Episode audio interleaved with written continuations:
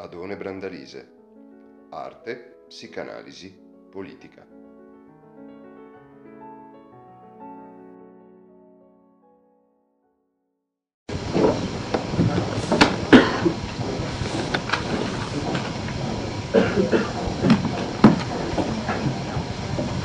Ieri, come ricorderete, avevamo concluso un rapido attraversamento dell'epilogo della tempesta shakespeariana. Eh, credo che sia risultata sufficientemente evidente la natura dell'intento che portava a inserire questo testo nel bizzarro florilegio che compone questo corso, nel senso che il testo shakespeariano probabilmente porta a un grado di intimità difficilmente raggiungibile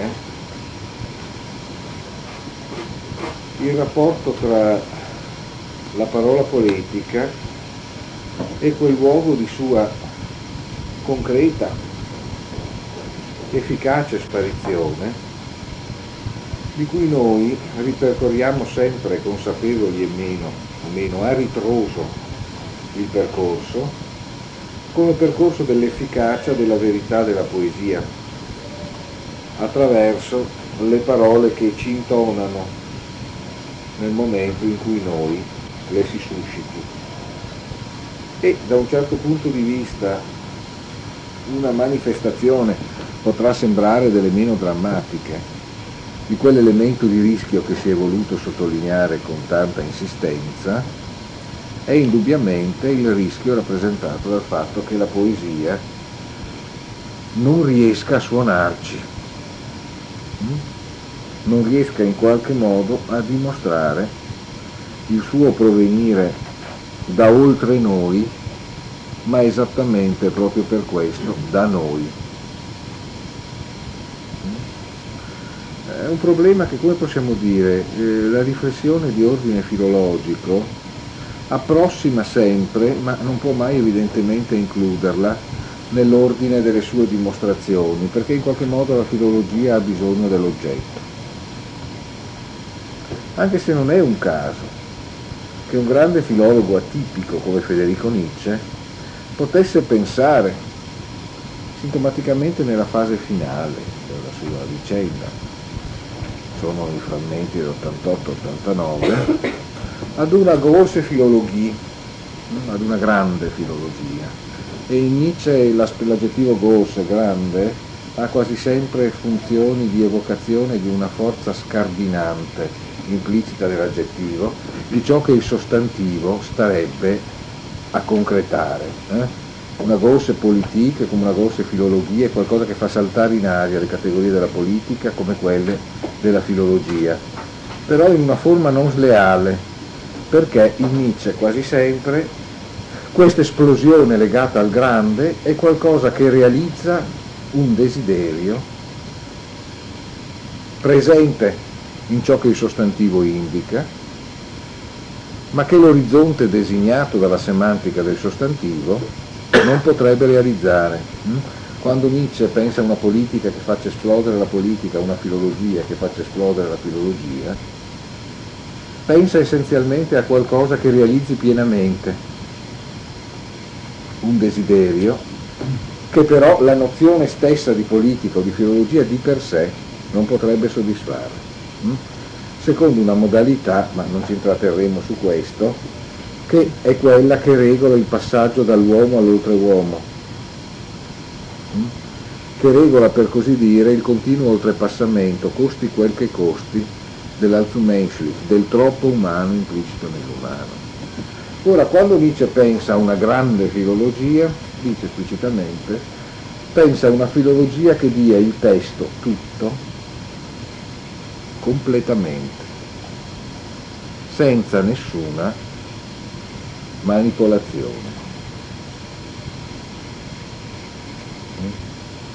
Il che ovviamente è cosa diversa dal pensare a una sorta di diplomatica selvaggia, per usare termini almeno nel primo caso tecnici, cioè tutt'altro che annientare quello che è il lavoro del filologo, no? Però l'obiettivo nietzscheano era quello di una filologia che paradossalmente riguardasse più che il testo nella sua relativa convenzionale atemporalità di dato garantito attraverso le procedure giudiziarie quasi dell'acmanismo, no? Come dire, l'operazione tipica dell'edizione critica nella sua indispensabilità, sia chiaro, quella che dice al testo: testo, tu sei così, esattamente così, e le altre versioni, o per meglio dire le altre varianti di ogni singola lezione, sono varianti ereticali, no? Ecco, in realtà Nietzsche pensava all'evento del testo nella sua formalità, e quindi pensava a una sorta di grande superiore filologia che fosse in grado di accogliere il testo nel movimento del suo verificarsi.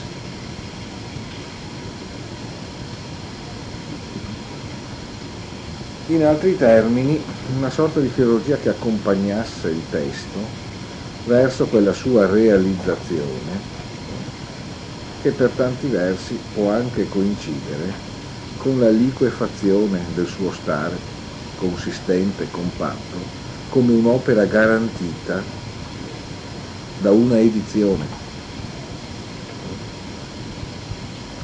Nietzsche proveniva a questo tipo di riflessioni da una scuola filologica eccellente come quella di Ricciol, in definitiva, no? E il rispetto di cui godette per tutta la porzione più atipica, eterodossa e vaneggiante della sua vita, fu anche molto legato alle sue provenienze accademiche di prestigio. Fu in questo senso filologo, e non a caso amava definire poeti filologi alcuni dei luoghi della poesia su cui si intratteneva con maggior sentimento di congenialità, segnatamente Leopardi e Goethe, che concepiva come più poeti filologi in parte perché in qualche modo consapevoli della natura fondamentalmente anche terribile della filologia.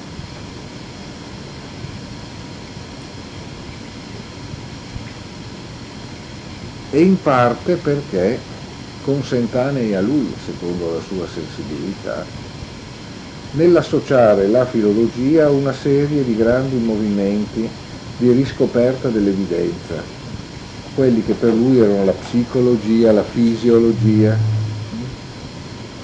quelle serie di contromovimenti che distruggevano quell'offesa per la vita rappresentata dalla cancellazione della sensibilità e del corpo nella loro concreta temporalità. Qualcosa che non a caso, ma non ci soffermeremo su questo perché questo riferimento nietzscheano è solo una rapida transizione, che gli faceva costantemente ricercare nella scrittura, nella scrittura dei pochi che potessero dare questa sensazione, il muoversi ancora della traccia della musica all'interno delle parole, e all'interno della musica che si muoveva nelle parole la traccia della danza, ovvero sia di un movimento che facesse vibrare contemporaneamente la mente e il corpo. Ecco, ora nel testo shakespeariano che abbiamo visto ieri, uno degli effetti che accompagnavano verso questo superiore ascolto della misericordia attraverso l'arte stessa che la prega era, come ricorderete, un movimento di espoliazione di elementi scenografici e più latamente di artifici, nel senso che appunto tutti gli incantesimi sono caduti, ivi compreso quei modesti ma decisivi incantesimi con cui nel teatro shakespeariano si fingevano le varie situazioni, eh? Come forse qualcuno ricorderà dal coro dell'Enrico quinto di Shakespeare, no? Il teatro shakespeariano è un teatro fatto di un'incredibile mobilità spaziale e temporale, legata anche al fatto che praticamente non ci sono scene. Quando si cambia ambientazione c'è un cartello che indica che siamo in Francia, che siamo in Inghilterra, che siamo nella casa di questo, di quell'altro. Il resto lo faranno le parole e i comportamenti in scena. Ecco, questo moto di espoliazione è anche un moto che ci porta, in questo senso, verso il nucleo di ascolto delle parole stesse che la poesia dice, che ci porta dalla supposizione, o per meglio dire dalla prospettazione di mondi ulteriori, o come avrebbe detto Nietzsche, di retromondi. I retromondi per Nietzsche erano quelli che il filosofo, lo scienziato ipotizza per spiegare il mondo che vede. Come dire, perché il mondo sia così dietro deve esserci qualcos'altro. E l'impresa conoscitiva consiste nell'andare dietro, eh, per capire attraverso ciò che c'è dietro come funziona ciò che c'è davanti, no? Qualcosa eh, che risponde alla suggestione della profondità, per cui si dice che un pensatore è profondo, eh, c'è in realtà una profondità diversa da quella che sto adesso caricando, eh, che è la, una familiarità con l'abisso, che è ben altra cosa. Però esiste anche questo aspetto di profondità, consistente nel dire andiamo dietro la superficie delle cose e vediamo la realtà vera, che è evidentemente quella che sta dietro, e che una volta capita ci dà tutto ciò che dobbiamo sapere di ciò che abbiamo invece di fronte agli occhi. Beh, il pensiero nietzschiano fu non a caso una gigantesca confutazione della profondità in nome della superficie. La ricerca cioè di uno sguardo, uno sguardo che ci è familiare, perché appunto uno sguardo che fa parte della famiglia degli sguardi, in cui non si distinguono chi guarda e chi è guardato, che fosse in grado di aderire alla superficie, e quindi il discorso sul testo da dare tutto della grande filologia, di non scartarne nulla,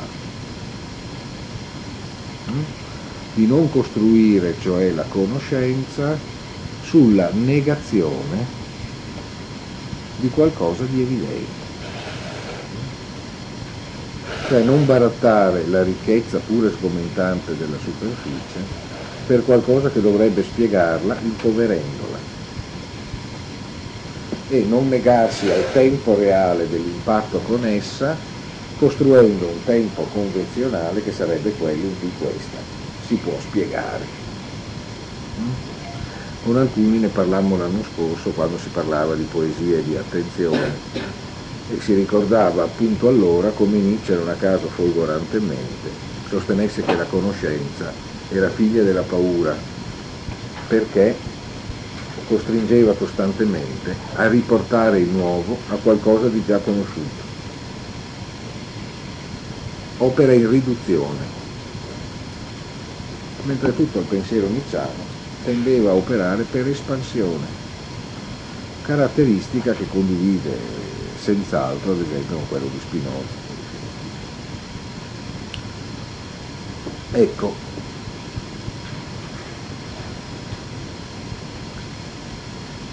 questo elemento di tuffo in un reale che si illumina proprio attraverso la poesia che vi si spegne, è ciò che immette nella centralità dell'ascolto. Non a caso eravamo appunto partiti da una notte senza luna, no? Ricordate? Quella leopardiana. Ora, se noi congiungiamo questo elemento di sparizione della suggestione dei sortilegi, che poi non vanno disprezzati, come non vanno disprezzati ovviamente i giochi di ombra e di luce della notte leopardiana, che sono parenti stretti del gioco magico allestito da Prospero sulla sua isola. Dimenticavo forse di dirvi che tutto sommato tutte le vicende dell'isola di Prospero sono in un certo senso virtuali. Non a caso questo, questo testo è stato meravigliosamente ripreso in una grande analisi filmica della virtualità da Peter Greenaway. Chi ha visto un film stupendo come Prospero's Book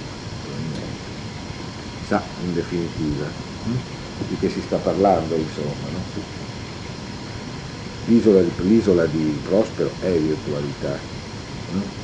Ed è dimostrazione del fatto che il virtuale sta molto prima di tecniche che in qualche modo ne sfruttano il principio.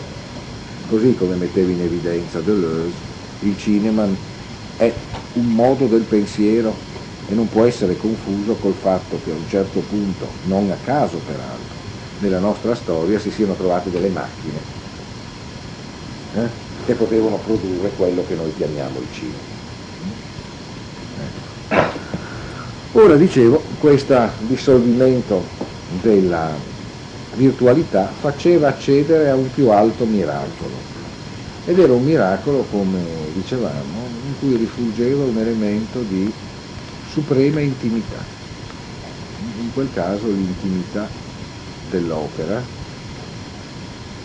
con coloro che l'accolgono sino al punto da farla sorgere in loro, perché essa operi in loro per farli risorgere.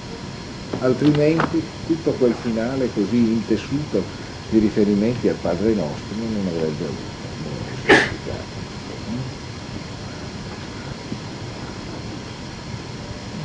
Probabilmente nel contesto novecentesco difficilmente si è vista una capacità di cogliere con altrettanta esattezza il moto di sparizione con cui la poesia illumina il reale di quanto è avvenuto probabilmente con Fernando Pessoa. È per questo che, a titolo di transizione verso un'ulteriore lettura che ci occuperà tra poco, spero che i passaggi poi risultino sufficientemente chiari, leggo, senza introduzioni di sorta ma qualcosa fra il commento, un testo poetico oh, pessoiano che in questo caso appartiene a Riccardo a, a, a Álvaro de Caio, che è, per coloro che amano Pessoa, uno degli eteronomi importanti.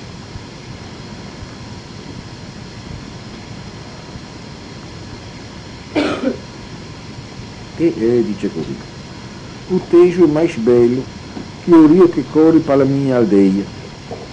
Mas o Tejo não é mais belo que o rio que corre para minha aldeia, porque o Tejo não é o rio que corre para minha aldeia, ovvero il Tago è più bello del fiume che corre attraverso il mio paese, ma il Tago non è più bello del, del fiume che corre attraverso il mio paese, perché il Tago non è il fiume che corre per il mio paese. O Tejo tem grandes navios e navega nela ainda, para aqueles que veem em tudo o que lá não está, a memória das naus. O Tejo desce da Espanha, o Tejo entra no mar em Portugal. Toda a gente sabe isso, mas poucos sabem qual é o rio de minha aldeia, e para onde ele vai, e de onde ele vem, e por isso pouco pertence a menos gente, e mais livres e maior o rio da minha aldeia. Il, il Tago ha delle grandi navi e in lui si naviga ancora, e tutti vedono quanto vi passa attraverso. Questa è la memoria delle navi.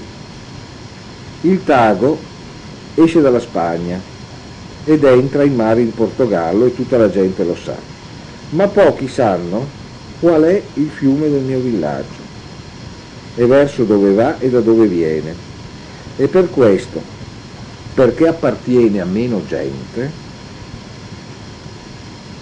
è maggiore e più libero il fiume del mio villaggio. Pelo Tejo vai-se para o mundo, para além do Tejo à América, e a fortuna daqueles que a encontram, ninguém nunca pensou no que há para além do rio da minha aldeia. O rio da minha aldeia não o faz pensar em nada. Quem está ao pé dele está só ao pé dele. Ovvero, attraverso il, Sahara, il Tago si va verso il mondo. Oltre il Tago c'è l'America e la fortuna per quelli che ci arrivano.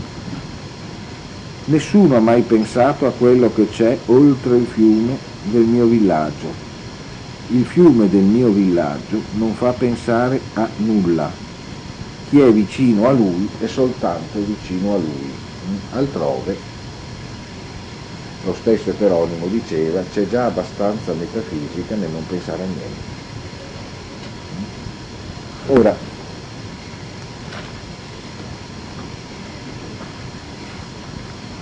questo raffronto tra il Tago e il fiume del, del villaggio, lo dico per gli amanti del genere, eh, potrebbe effettivamente rinviare a certi fiumi del Connecticut, cari a Wallace Stevens. Però su questo non eh, insistiamo, eh, mentre invece ripartiamo dal nostro Tago. Il senso della comparazione tra i due fiumi. Perché chiaramente il Tago qui sta dalla parte della grandezza nominabile del mondo e delle sue grandi policromie.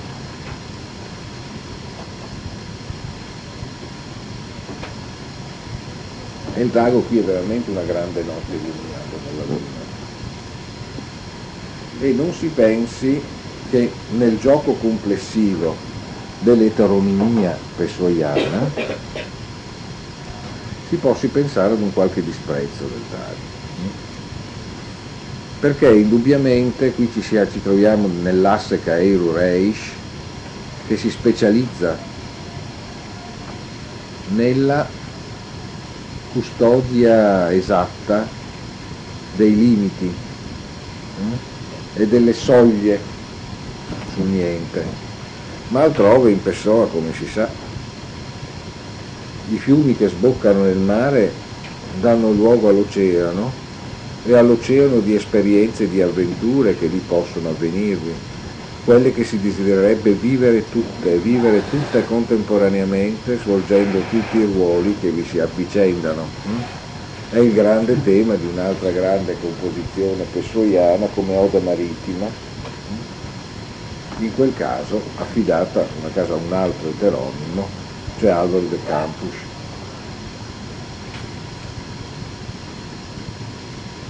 Però in questo caso il Tago è senz'altro ad un tempo stesso più bello del fiume che scorre nel villaggio, ma anche meno bello di questo perché non è il fiume che scorre nel villaggio. Quindi sono vere entrambe le informazioni, che per cui sia eh, per quella quale il Tago è più bello e il Tago è meno bello.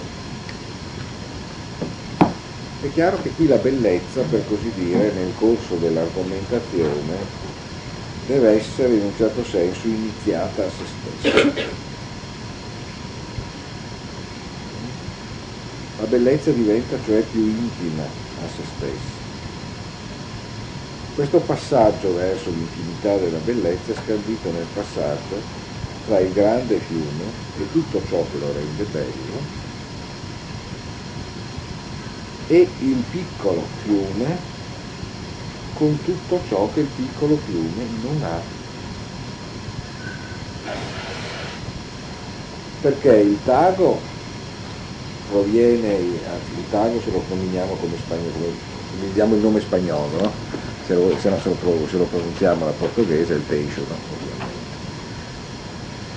Il grande fiume in questo senso viene dalla Spagna, attraversa il Portogallo, va al mare e si descrive così una geografia. È una geografia grande, importante, apre appunto sul grande oceano, che tra l'altro è quello che ha ospitato i percorsi di creazione dell'impero portoghese.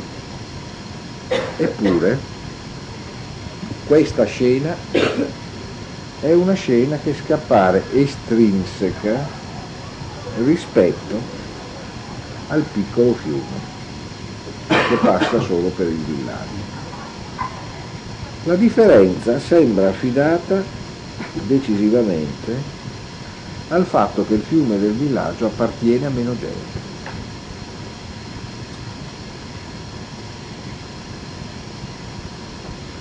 Cioè c'è un passaggio dal Tego, dal Tago, incertezze tra le due lingue, eh, il passaggio, dico, dal Tago al piccolo fiume è un passaggio tra due diversi gradi di usura del riferimento geografico. Per dire che il Tago appartiene a molta gente si dice anche che il Tago appartiene alla rete di nodi che si intessono attorno al suo nome in un orizzonte di discorsi che è quello che collega, connette molta gente, ovvero sia il Tago appartiene alla storia, appartiene alla geografia politica, appartiene alla politica tout court, appartiene alle mitologie nazionali. È un fiume molto pubblico, insomma,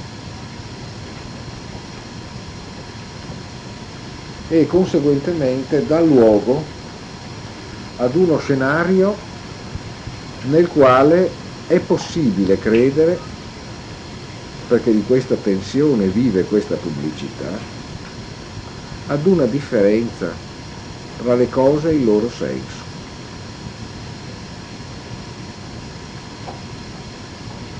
Gli scenari costruiti dai grandi fiumi sono proprio scenari nei quali si ricerca un senso delle cose e anche lo si costruisce, luoghi non a caso di tensioni ideologiche, di ricerche filosofiche, di battaglie, di guerre, impatte in nome di qualcosa.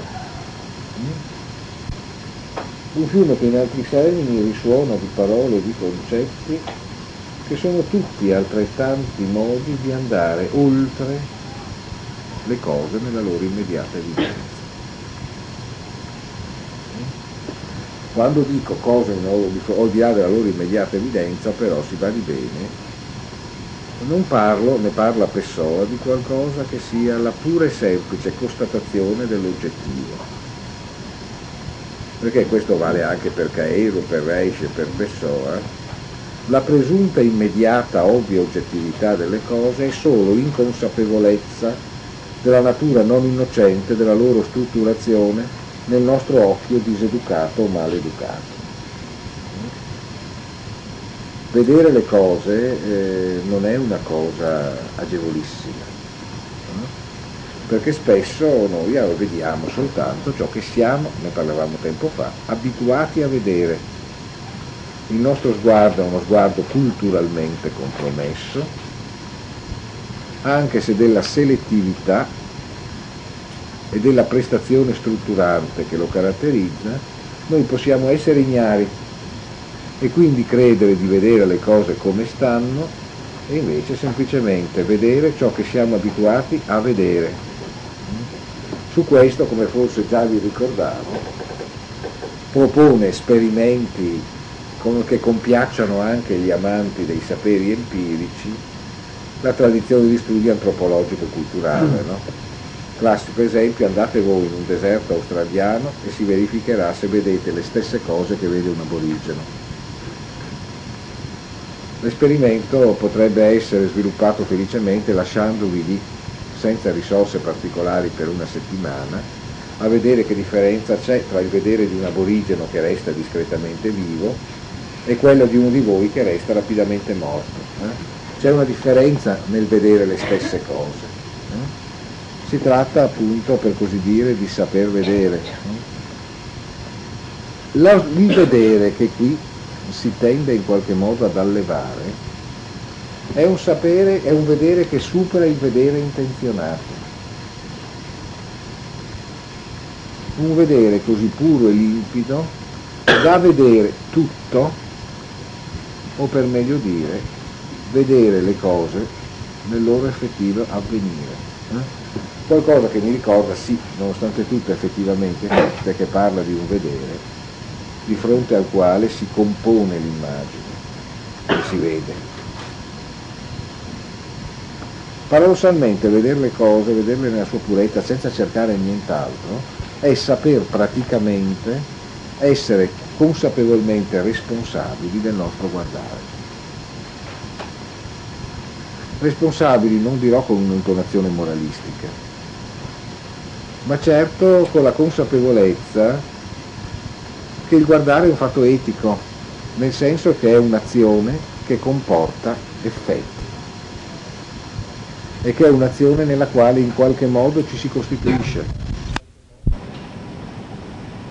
E cioè su quale struttura? Sulla struttura che là dove il bisogno sorge dal sentimento di una mancanza, questa è l'essenza del bisogno, il sentimento di mancare di qualcosa, dal bisogno scatta, si innesca un processo che mira al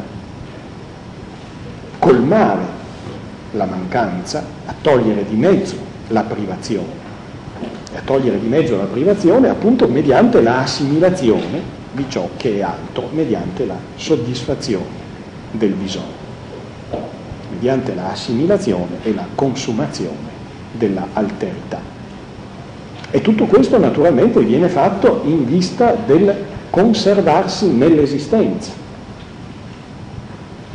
Non per nulla, eh, sulle soglie del pensiero moderno, con Hobbes, con Spinoza, Eh, l'essenza di ciò che è vivente e dell'uomo stessa, dell'uomo stesso veniva indicata eh, nel conatus se in existentia perseverandi, cioè nell'impulso a perseverare, a persistere nell'esistenza. Questo impulso, questo conatus a perseverare nell'esistenza, questa è la radice del bisogno, dell'aver bisogno nell'uomo. L'impulso a perseverare nell'esistenza è un bisogno di esistere, e questo bisogno di esistere, questa, questa necessità di insistere nell'orizzonte della presenzialità, viene naturalmente soddisfatto mediante un incessante processo di assimilazione dell'alterità, che trova la sua esemplificazione più semplice in quello che già notavamo, e cioè il processo di crescita e di sviluppo di un organismo. Ciò che è vivente si determina proprio in quanto ha la capacità di crescere e di svilupparsi, ma la capacità di crescere e di svilupparsi è legata alla capacità di nutrizione, ma la capacità di nutrizione è a sua volta capacità di assimilazione della alterità. Quindi la dialettica dei, dei bisogni e della loro soddisfazione, la dialettica che si innesca a partire dal conatus, dal bisogno di perseverare nell'esistenza, è una dialettica appunto che mira costantemente alla identificazione a sé di ciò che è altro. Ora, all'interno di questa dialettica può appunto accadere di scorgere come il proliferare incessante del bisogno soddisfatto e risorgente, e insieme tutta l'attitudine di pensiero che viene impiegata in vista della soddisfazione del bisogno, e quindi il calcolo per l'appagamento, non sono tutto nell'uomo, non, non esauriscono la totalità dell'essere dell'uomo. In fin dei conti il sogno di Hobbes e di Spinoza era proprio quello di poter arrivare a spiegare l'uomo a partire solo da quest'unico punto, cioè che nell'uomo c'è il conatus in existentia perseverandi, e a partire da questa quest, da questa esigenza, da questo bisogno di insistere nell'esistenza, si ambiva a una descrizione totale delle attitudini proprie dell'uomo. Ora può accadere appunto che invece proprio questa attitudine, questa necessità di in, in, questo bisogno di insistere nell'esistenza si scorda che non esaurisca, si scorda che non esaurisce, che non dice tutto dell'uomo. C'è qualcosa, cioè, che si sottrae, che può sottrarsi a questo conatus e che è l'indizio appunto di una diversa provenienza dell'uomo stesso. Ora, che cosa c'è nell'uomo che si sottrae al conatus in existenza perseverando? Che cosa ci fa dire che questo non esaurisce la totalità dell'uomo?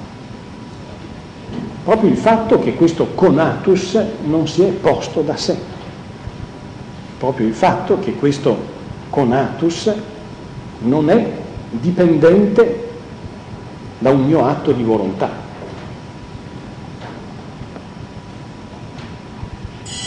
Che proprio il conatus è ciò che non ho potuto volere.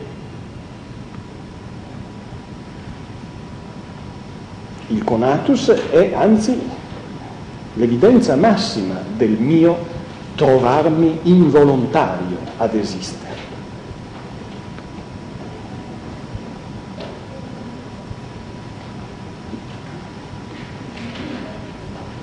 Ora, se il desiderio più profondo della volontà è quello che già abbiamo visto, ci diceva Nietzsche, e cioè che il desiderio più profondo della volontà è quello di riuscire a volere a ritroso. Il desiderio più profondo della volontà è di trasformare l'immodificabilità di ciò che fu in un così volli che fosse. Ecco, proprio nei confronti di questo involontario trovarsi ad esistere, si può esercitare a ritroso l'atto di volontà. E cioè io posso dare il mio assenso a questo involontario trovarmi ad esistere. E nel dare l'assenso a questo mio involontario trovarmi ad esistere, io compio un atto fondamentale, perché mi decido per la assunzione totale di responsabilità del mio essere.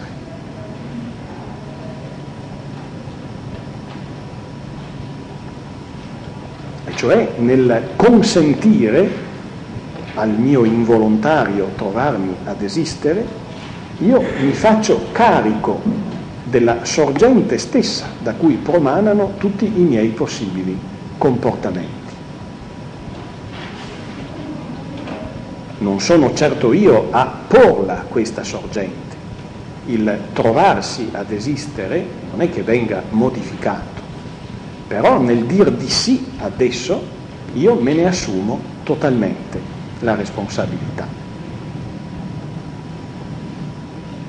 Si potrebbe dire che la maturità della vita etica comincia proprio dal punto in cui noi ci rendiamo conto che in maniera per lo più tacita e inavvertita, al di sotto di ogni nostro comportamento, dai più banali ai più complessi comportamenti della nostra esistenza, al di sotto di essi, ed essi quindi non sarebbero nemmeno possibili, vi è un dir di sì all'esistere, un consentire ad esserci.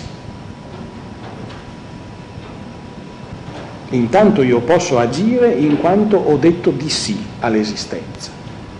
Ora, la maturità della vita etica comincia proprio là dove quello che è tacitamente presupposto da ogni comportamento viene fatto oggetto di esplicita considerazione. Cioè quando ci si accorge di che cosa vuol dire dire di sì ad esistere, cioè accettare di esistere, non rifiutare l'esistenza. Rifiuto di cui purtroppo tragiche e numerose sono le testimonianze. Nell'atto in cui io consento all'esistenza, dico di sì all'esistenza, io mi assumo totalmente la responsabilità di quella sorgente di tutti i possibili comportamenti che è l'esistere stesso. Quindi questo è il modo in cui eh, la volontà può volere a ritroso ciò che un tempo fu e che io non volli. Il mio involontario trovarmi ad esistere diventa un compito, diventa qualcosa a cui io devo esplicitamente consentire, e nell'atto in cui acconsento comincia appunto la pienezza della responsabilità della vita morale.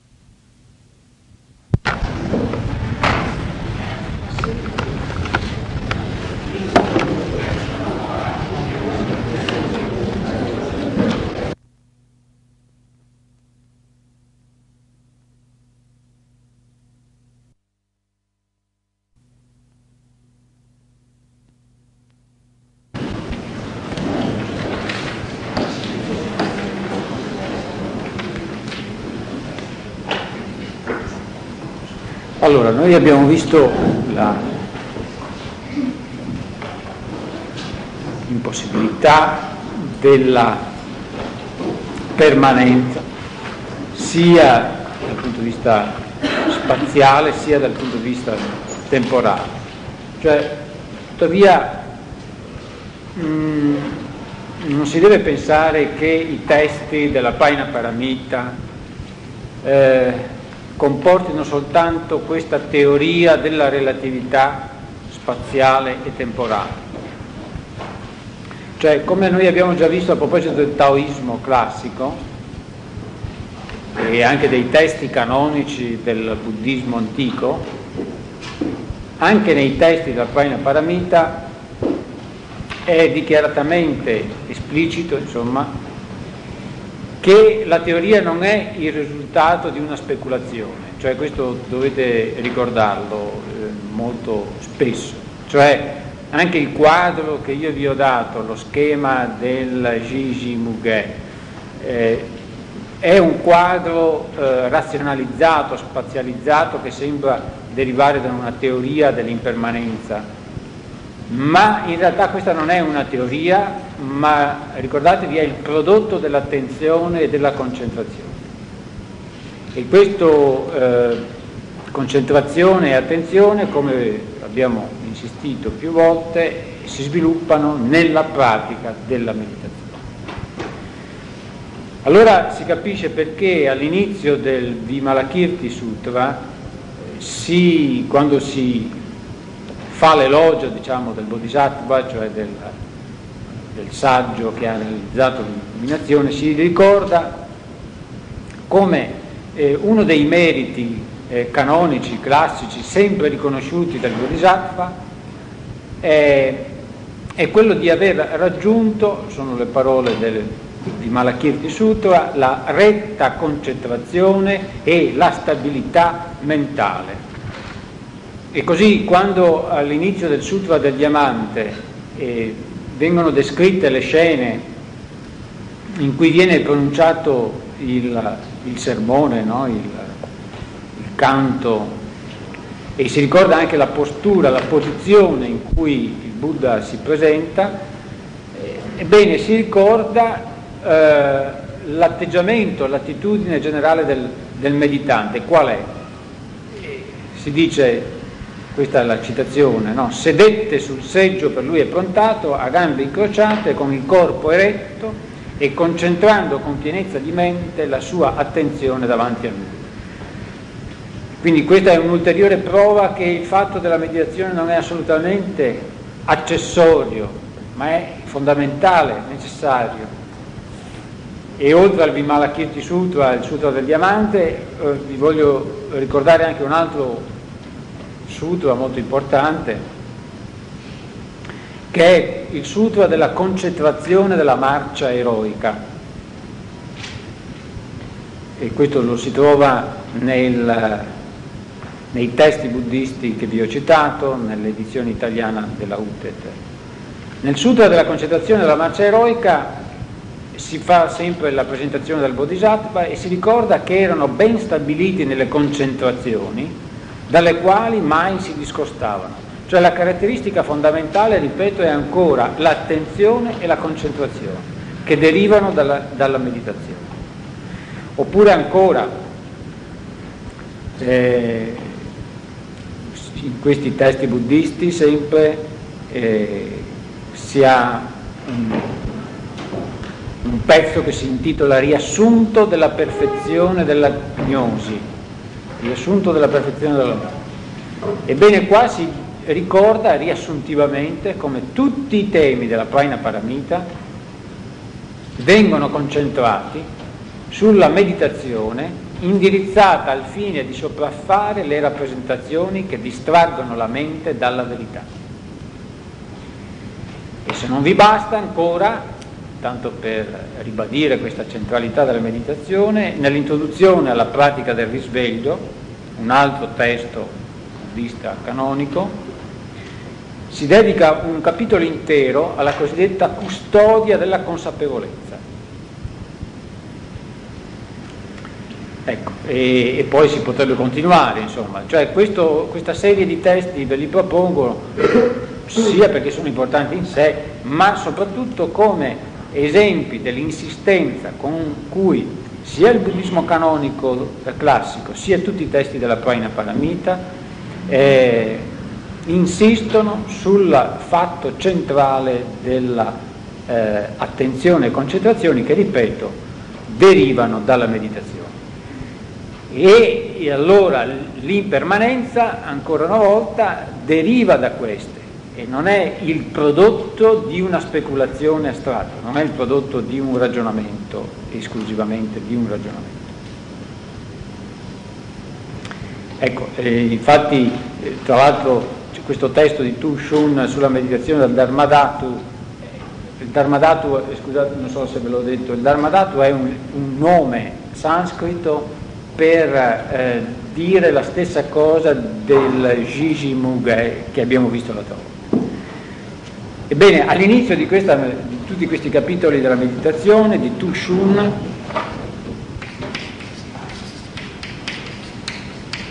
eh, ripete sempre la formula: la meditazione osserva, cioè non, non il meditante osserva né il meditante pensa, ma la meditazione osserva. Ecco, eh,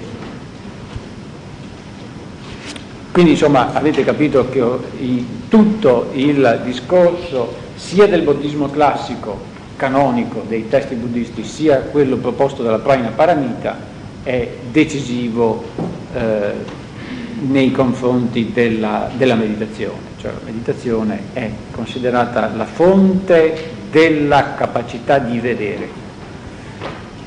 Ecco, adesso passiamo all'ultimo, eh, all'ultima parte della presentazione del buddismo al riguardo della, del tema della meditazione del, del vuoto, e passiamo quindi a quella parte che è relativa al buddismo zen. Beh, eh, si potrebbe anche, per mostrare l'importanza della meditazione del buddismo zen, ricordare una cosa semplicissima. Questa paroletta in realtà, voi sapete, anche chi ha letto di voi Alan Watts lo sa, insomma, zen è l'equivalente del cinese chan e che è l'equivalente del sanscrito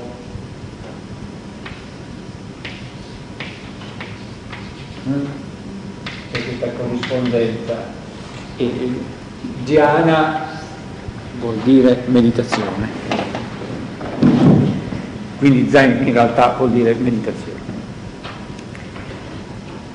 E allora su questo io no, cioè no, non facciamo la storia dello zen, non, perché sa, ci sono un sacco di testi ormai che spiegano questo. Ricordatevi, chi vuole approfondire queste cose, a parte i testi che abbiamo detto, cioè quello di Watts e quello di Isutsu, fondamentali sono i tre volumi eh, intitolati Saggi sul buddismo zen di Daitaro Suzuki.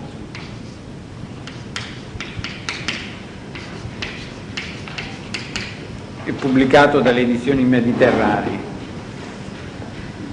In una edizione un po' carente sia dal punto di vista tipografico che dal punto di vista della traduzione, e comunque chi legge, li legge in inglese, chi legge l'inglese può vederli in inglese. Voi sapete che questa, diciamo, questa corrente del buddismo fu fondamentale per tutta la cultura giapponese. Cioè non si può eh, studiare, eh, ma forse neanche leggere nulla della eh, letteratura, della poesia oppure del teatro giapponese, né si può considerare nessuna forma d'arte della storia giapponese senza passare attraverso questa forma di buddismo zen che,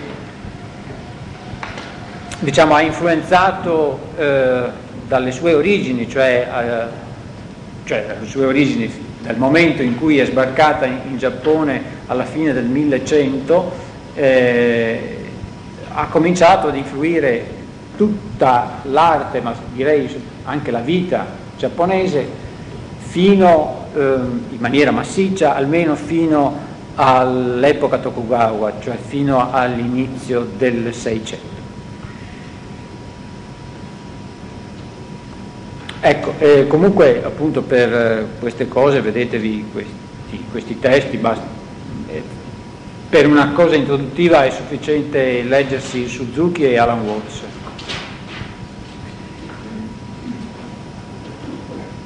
Ora, a differenza del buddismo dalle origini, ma anche a differenza del buddismo che abbiamo appena finito di analizzare dal prana, contenuto nella letteratura Prajnaparamita, il buddismo zen insiste molto di più eh, sul fatto che la discussione, diciamo, speculativa, la trattazione di carattere teorico, eh, deve andare ridotta.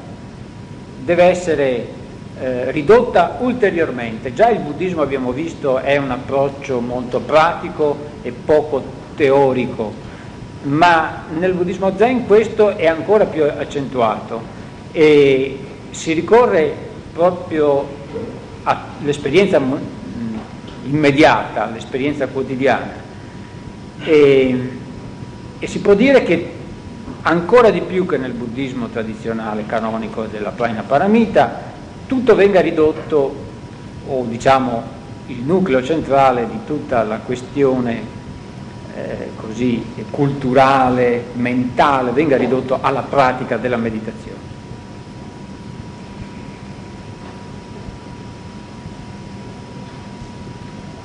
Allora noi possiamo eh, affermare addirittura questo, che non si pa- nel buddismo zen non ci sono osservazioni o riflessioni sul vuoto, ma si tratta semplicemente di tes- testimonianze, noi possiamo dire, di esperienze del vuoto. Non possiamo rintracciare dei discorsi sul vuoto, cioè dei discorsi che trattano di questo argomento, neanche di discorsi che trattano della meditazione, delle tecniche meditative sul vuoto. Dobbiamo parlare soltanto di testimonianze, di esperienze del, del vuoto, cioè di, o constatiamo una serie di comportamenti registrati nella letteratura che derivano da queste esperienze del vuoto. Ehm, Questa è un'osservazione che è simile a quella che ha fatto Suzuki a proposito dei sutra, no? Eh, Suzuki eh, spiega questo, la citazione se volete rintracciarla ehm, è nel passo eh, Saggi sul buddismo zen, nel terzo volume, a pagina diciassette. E, e dice a proposito dei sutra, i sutra sono i discorsi, no? Quando i sutra affermano che tutte le cose sono vuote, non nate e al di là della causalità, l'affermazione non è il risultato di un ragionamento metafisico, è un'esperienza buddista penetrante. Cioè, vedete già che la traduzione è un po', eh, la traduzione italiana di questo testo non è delle più eccellenti. Comunque la cosa più importante è questa, non è il risultato di una speculazione, ma è il risultato di un'esperienza. Guarda, come più volte si è detto, non c'è differenza tra chi guarda e chi è guardato, c'è la purezza del vedere in cui le cose prendono consistenza. Prendono consistenza e anche possono immediatamente, devono immediatamente perderla. Eh? Qualora in qualche modo il moto che le porta ad essere venga frainteso come processo di produzione di un prodotto che debba poi essere feticisticamente concepito come più importante di ciò che lo ha portato in luce.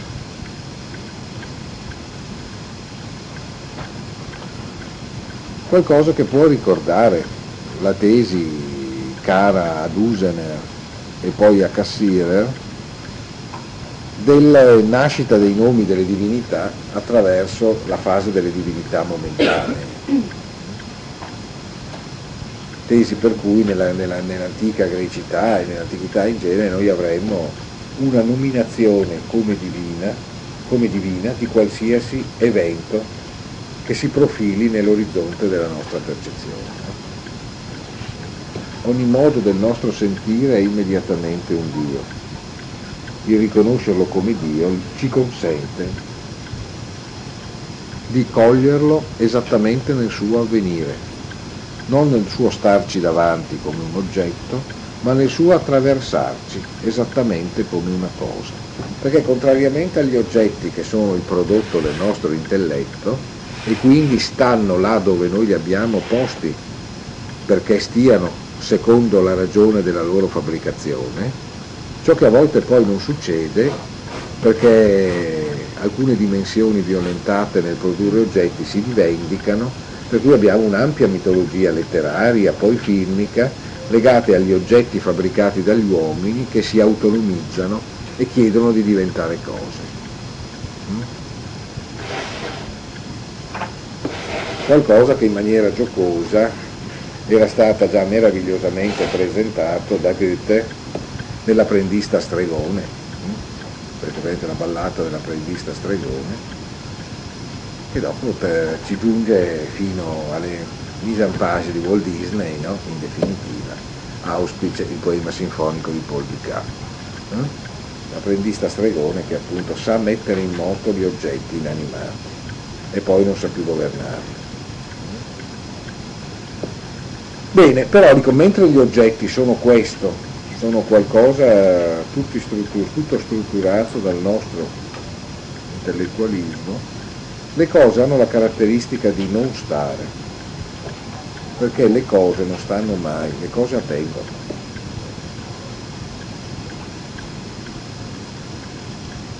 Una cosa che sia veramente una cosa è un avvenimento, nel senso caro a Aristotele proprio, no? Un vero avvenimento, oti dignetai e cast, è qualcosa che succede a qualcuno. Le cose, quando avvengono, ci attraversano.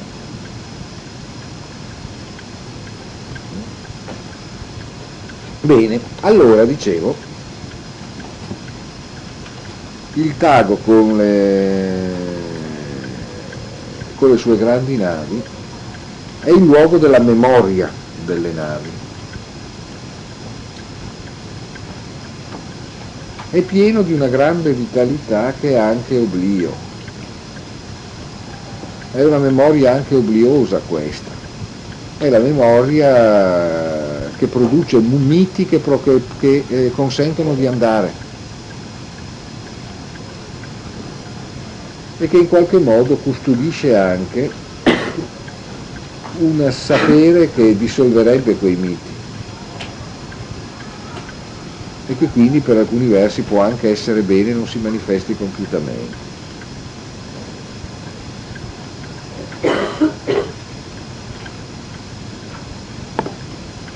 Il suo grande scenario è quindi quello di un grande sguardo educato in un certo modo, educato a riconoscere i suoi miti, i suoi obiettivi, le sue finalità, i suoi impulsi ad agire. In questo senso il Tago è di tanta gente,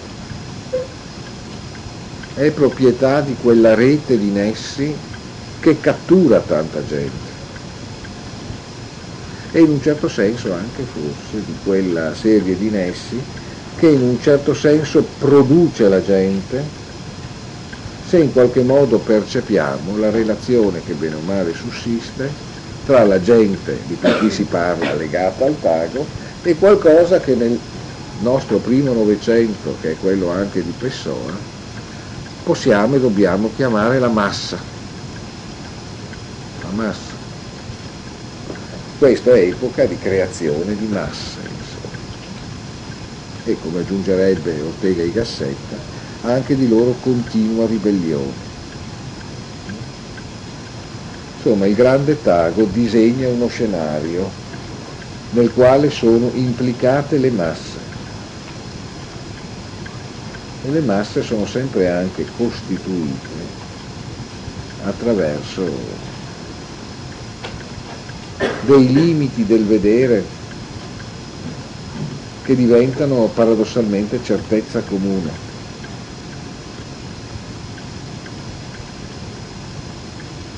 Il compianto Furio Iesi potrebbe parlare di terribili miti tecnicizzati, miti che fanno massa, miti che realmente comprimono uomini su uomini e li producono come una colata di, di, di acciaio fuso che si rapprende e diventa massa. Mentre invece mentre tutto è noto della geografia del Tago, pochissimi sanno da dove viene e da dove va il fiume del villaggio del nostro poeta.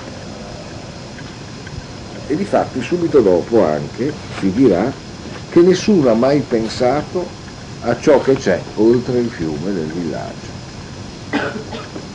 Quindi proprio vedete abbiamo un processo di dissoluzione di grandi scenografie e di restringimento, ma non verso uno spazio circoscritto e tantomeno claustrofobico, ma come uno spazio che progressivamente tende verso una dissoluzione della spazialità stessa. Stiamo cioè marciando verso l'immagine di un fiume di cui spariscono la fonte e la foggia.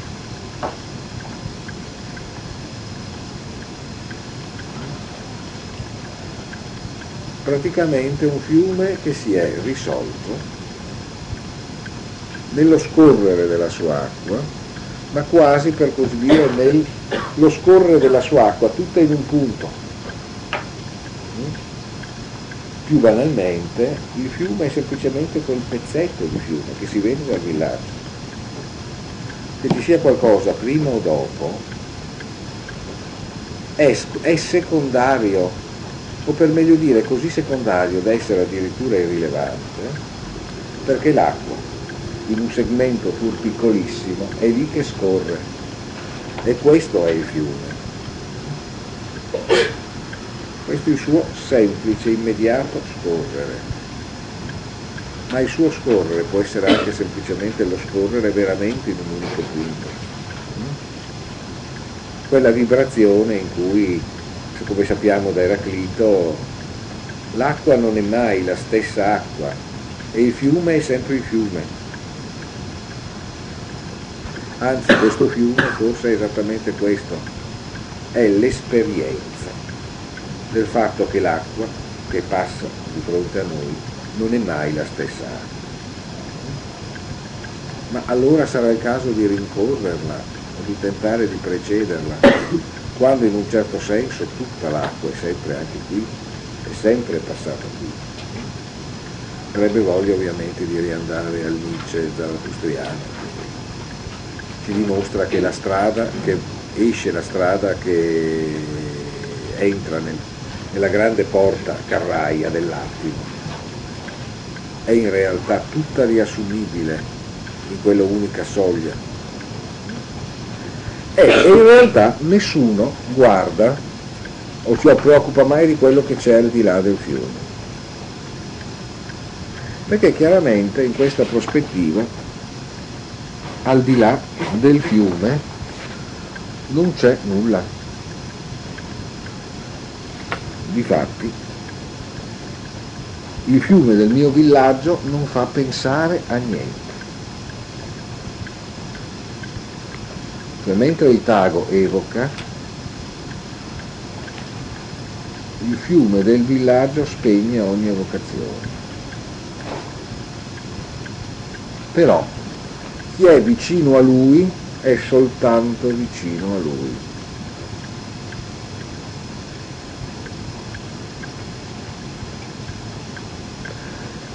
Il fiume assume come la fisionomia di un tratto un'aria.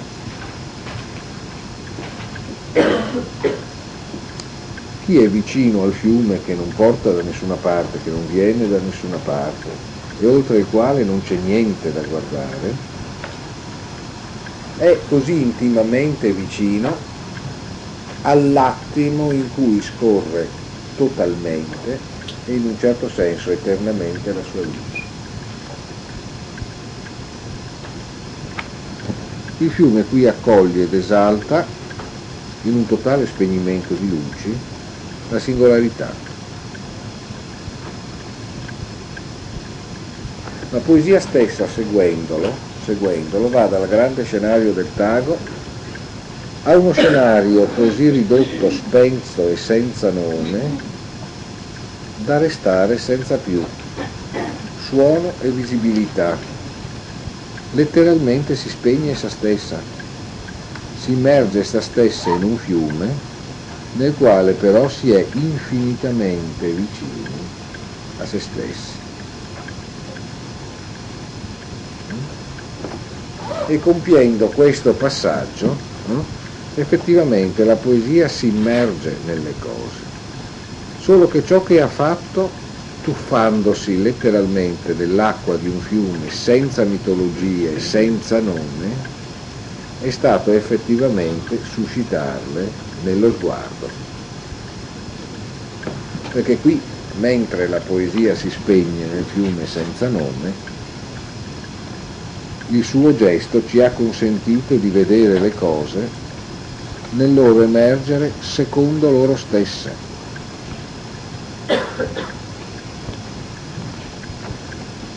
Comprendendo nelle cose anche i grandi movimenti della volontà, del cuore, dell'intelletto, cose esse stesse, e in quanto cose in questa prospettiva buone, che si sono agitate attorno alla mitologia del grande fiume.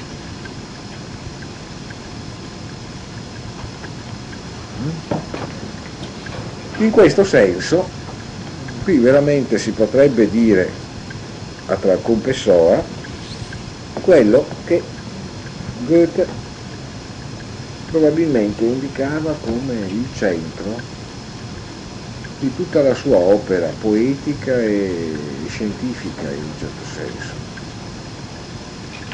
filosofica, cioè che la teoria sono i fenomeni stessi.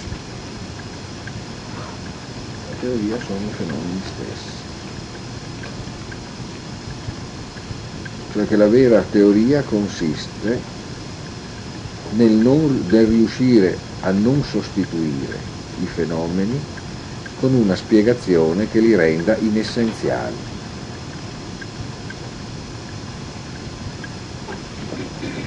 E quindi teoria è un movimento che nel pensiero aderisce al concreto avvenire delle cose, ovvero sia all'essere fenomeni dei fenomeni, perché, come sappiamo, nel flusso caotico delle sensazioni, come insegnava Platone, se no i fenomeni vanno salvati. Vanno cioè resi visibili. Questo è il compito della teoria. Il compito di lui è poter guardare, poter guardare, poter far sì che nello spazio dello sguardo avvenga la vita.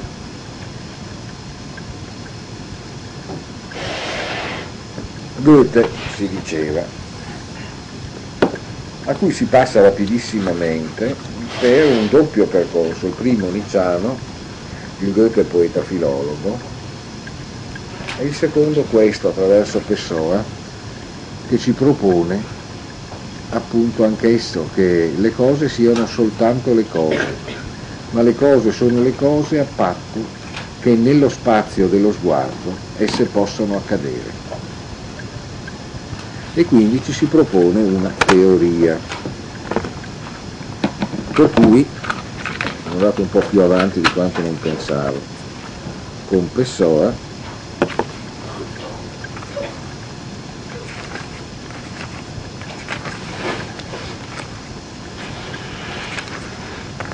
per cui dicevo canto dello, degli spiriti sulle acque, che adesso diligentemente trovo.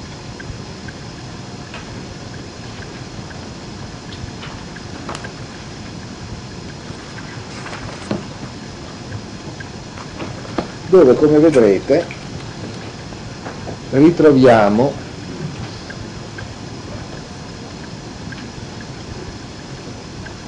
il tema dell'intimità dell'ascolto per una via congeniale a quella che stiamo praticando e che aggiungerà peraltro altri aspetti.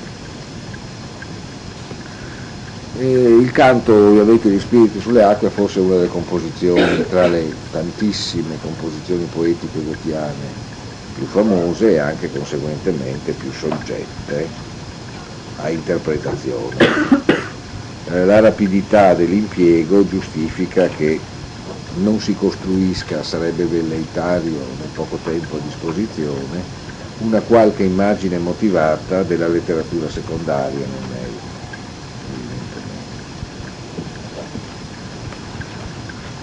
E quindi des Menschen Seele gleicht dem Wasser, von Himmel kommt es, zum Himmel steigt es, und wieder nieder zur Erde muss es, ewig wechselnd.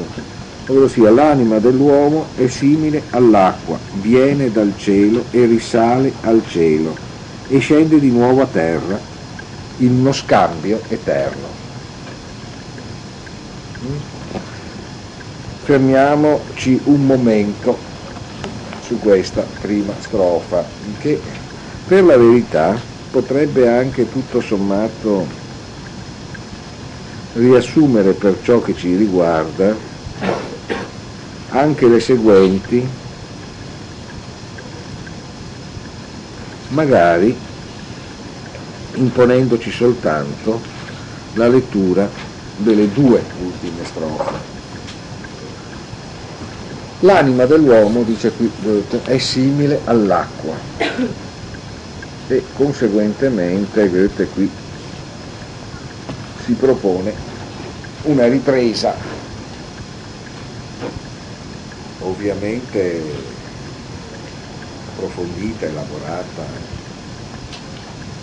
portata a un nuovo grado di complessa semplicità, di un risaputo tema presocratico.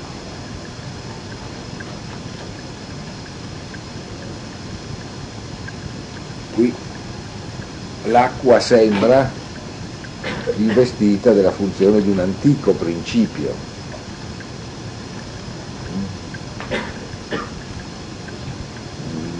di un antico archè, insomma, no? Identificazione filosofico-mitica dell'essenza di tutto il resto, l'essenza di tutto è il fuoco, l'essenza di tutto è l'acqua. Ora, in realtà, il parallelismo tra l'anima dell'uomo e l'acqua qui disegna una estensione dell'anima dell'uomo alla totalità di quella che un filosofo, un pensatore tradizionalista chiamerebbe la totalità della manifestazione. La manifestazione, intendendo per manifestazione la manifestazione tangibile, sensibile, mondana, e quindi lo spazio dalla terra al cielo, che è una grande configurazione simbolica, no? La vicenda di tutti gli esseri va dalla terra, magari dalle sue profondità, fino al cielo, ivi compresi angeli, demoni, jinn e così via, e compresa la stessa articolazione simbolica dell'umano, no? Pensate soltanto, non possiamo andare avanti in questa direzione, il moto ascensionale che porta sacralmente i re ad essere re, e il moto in un certo senso di discesa che porta dal cielo, nello stesso punto in cui sta il re, il sacerdote ad essere sacerdote. antichi problemi danteschi, per così dire, no? E Dante coi suoi due soli non faceva che riassumere imponenti tradizioni precedenti e, e analizzarle con singolare capacità di coglimento delle conseguenze, al di là delle apparenze. Ecco, quindi l'acqua, in questo senso, misura questa distanza terra-cielo e ci propone un moto di discesa e di risalita. Un po', lo dirò, vale soltanto per la memoria interna di questo corso, un po' come ricorderete la musica di Salinas in Fray Luis de León, no? Che sale dalla terra, arriva al cielo e trova in cielo la sua propria origine e produce una circolazione tra terra e cielo di cui è corrispettivo il Tempio Celeste, che fa da soglia a un'intimità ulteriore rispetto a questo. E, particolare che dobbiamo subito notare, al centro di questa immagine di discesa e di risalita sta, con un'intonazione simile e diversa a quella che caratterizzerà la vicenda romantica, il tema dello scambio, lo scambio incessante. Scambio, ma di questo si parlerà in un altro momento quando da Goethe passeremo a Novalis. Scambio è una parola chiave per ciò che è il romanticismo e la filosofia. E scambio è anche la possibilità di immaginare la non staticità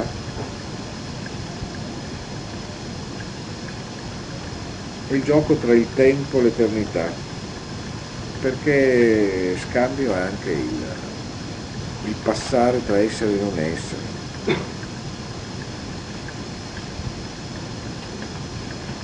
Scambio è lo scambiarsi continuo, non solo di posizione, ma di essenza tra le cose.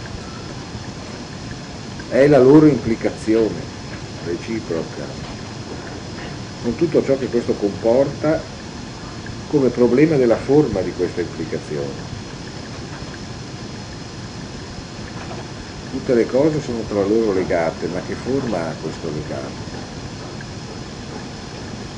Il grande idealismo proporrà addirittura il sistema filosofico nella sua forma forse più poderosa e architettonicamente potente proprio come produzione di questa forma. Ma qui Goethe si limita a dirci che l'anima dell'uomo ha lo stesso movimento, la stessa fluidità e lo stesso ciclo dell'acqua. E quindi l'anima dell'uomo è estesa a tutto lo spazio di questo ciclo. E qui noi appunto vediamo le cose, le cose che vanno dalla terra al cielo, passare attraverso l'anima dell'uomo. E mentre esse si illuminano e, con, e avvengono in virtù di questo attraversamento, l'anima dell'uomo, esattamente nel sentimento delle cose che le attraversano, consiste. Un'anima eccezionalmente liquida, che non a caso poi, nelle strofe successive, verrà affidata al gioco del multiforme. Un'anima plasticissima. Ora, questo elemento di plasticità dell'anima deve, trattandosi di Goethe, farci riflettere, perché da un certo punto di vista Goethe è il poeta che mette in scena la fuga dello spirito dall'anima, si potrebbe dire, assecondando Franz Rosenzweig, il quale ci ricordava che nella Stella della Redenzione, soprattutto Faust questo fa, scappa dalla cella dell'anima e corre la corsa dello spirito, che contrariamente all'anima, che è legata al suo corpo, è legata a sue temporalità, lo spirito può correre dove vuole. Non Mefistofele non a caso fa correre Faust da un punto all'altro del mondo in brevissimo tempo e gli fa deridere il tempo biologico della vita, perché spiritualmente sembra emanciparsi dalla condizione troppo umana in cui si nasce e si muore. E anche tutti i riti di purificazione dell'anima sembrano rapidamente bypassati, come si dice adesso, con gergo medico, dal balzo immediato dello spirito. E qui invece Goethe ci sta parlando esattamente dell'anima dell'uomo, ed è l'anima dell'uomo che si estende alla totalità della manifestazione.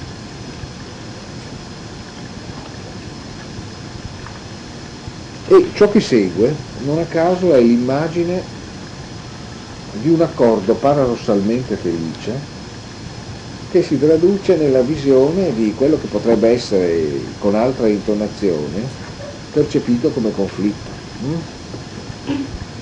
Strömt von der hohen, steilen Felswand, der reine Strahl, dann stäubt er lieblich in Wolkenwellen zum glatten Fels.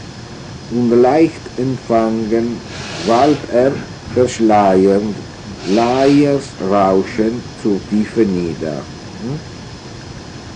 Se dalla pura sorgente essa scaturisce dall'alta roccia, essa scende in nuvole vaporose e, preci- e precipita sul sasso che l'accoglie con dolcezza, mormorando, e in lievi flutti si getta giù nel profondo di nuovo. È un precipizio, eh? Eppure effettivamente sembra una sorta di tuffo gioioso, e dalla sorgente l'acqua si trasforma in nuvole, in, in vapori, in flutti, in flutti levissimi. Siamo sempre, siamo sempre di fronte all'acqua, all'anima, e quindi ecco che la sua diffusione, il suo spandersi nel mondo, assume l'aspetto di un polimorfismo stupendo e nello stesso tempo, per dir così, volutamente effimero. Anche qui domina lo scambio, perché tutte le immagini che sono state evocate sono immagini istantanee, vapori, eh, zampilli, eh? tutte situazioni in cui l'acqua non stagna. Il movimento qui dal basso, dall'alto verso il basso, è immediatamente replicato in un rimbalzare che ci dà il senso anche del contromovimento. Alto e basso si scambiano, discesa e risalita si scambiano, e lo stato dell'acqua è sempre uno stato istantaneo. È un'acqua, per così dire, sempre attiva.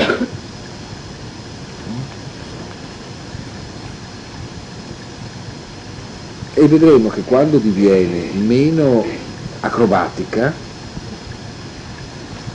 trova comunque una sua dimensione attiva e creatrice.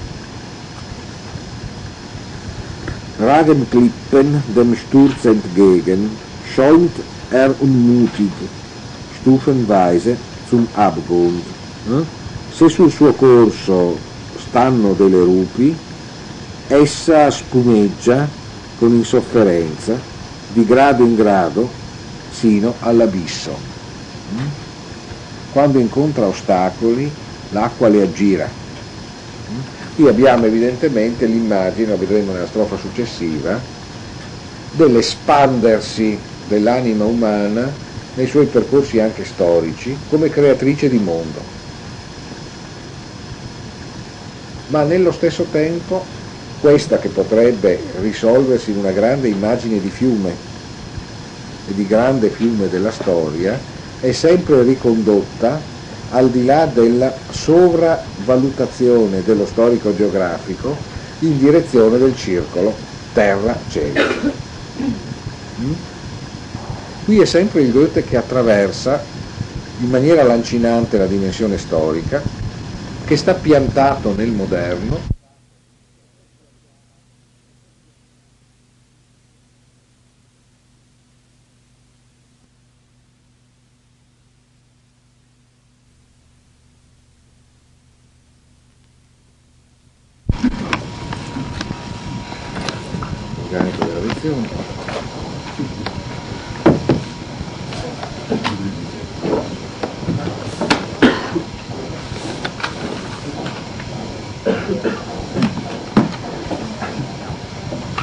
Ieri, come ricorderete,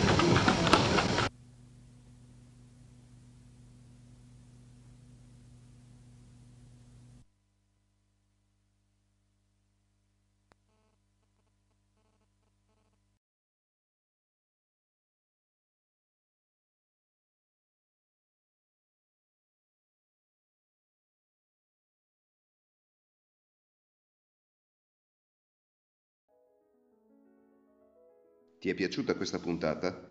Segui gli aggiornamenti del podcast Adone Brandalise su Spotify e la pagina Facebook Adone Brandalise Teoria della Letteratura. Alla prossima!